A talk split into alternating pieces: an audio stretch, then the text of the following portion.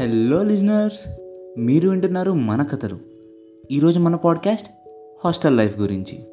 Lockdown start అయిన కొత్తల్లో ఇంట్లోనే ఉంటూ ముందు ఒక వారం బాగానే గడిచింది కానీ తర్వాత నుండి ఎవరికి కాల్ చేసినా నేను విన్నది మీలో చాలామంది కనిపించింది ఈ టైంలో మనం హాస్టల్లో ఉంటే ఎంత బాగుండేదిరా.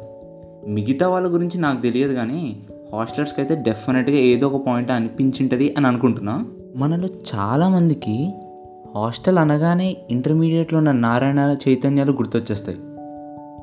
అక్కడ మనం ఫేస్ చేసిన టార్చర్ అలాంటిది కదా మరి? హాస్టల్లో చేరిన మొదట్లో కొద్దిగా హోమ్సిక్గా అనిపించినా అక్కడ ఉండే ఫ్రెండ్స్ వల్లనో ఆ ఎన్విరాన్మెంట్ వల్లనో తర్వాత ఎప్పుడు అలాంటి ఫీలింగ్ వచ్చేదే కాదు అసలు. అసలు హాస్టల్ గురించి పాడ్కాస్ట్ చేద్దాం అనుకోగానే అసలు ఏం చెప్పాలో అర్థం కాలేదు. అన్ని థాట్స్ ఇంకా ఫస్ట్ టైం హాస్టల్కి వెళ్తున్నా అక్కడ వేరే వాళ్ళతో రూమ్ షేర్ చేసుకోవాలి అని తెలియగానే వాళ్ళు ఎలా ఉంటారో అని కొద్దిగా భయం వేసినా తర్వాత అంతా వాళ్ళే అయిపోయారు. ఇంకా ఫుడ్ విషయానికి వస్తే ఏమని చెప్పాలి? ఫెవికాల్లో అతుక్కుండే ఉప్మా క్రికెట్ బాల్ అంత గట్టిగా ఉండే బోండాలు. ఇవంతా సర్లే కానీ అది ఎలా ఉన్నా మనకు నచ్చవనుకోండి కానీ ఒక్కటి మాత్రం నిజం. అమ్మ చేతి వంట విలువ తెలిసింది మాత్రం హాస్టల్కి వెళ్ళాకనే.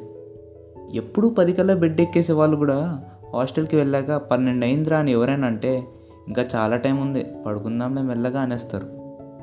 ఇంకా అన్నిటికన్నా ముఖ్యమైనవి అసలు చదవకుండా బుక్స్ ముందర వేసుకొని చేసే నైట్ అవుట్స్ అవే ఇప్పుడు మెమరీస్ అనుకోండి.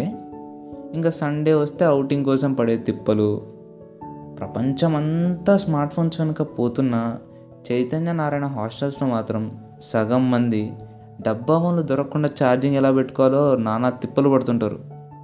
ఇలా చెప్పుకుంటూ పోతే ఎన్నెన్నో మెమరీస్. ఇదండి ఇవాళ మన పాడ్కాస్ట్ హాస్టల్ లైఫ్ గురించి.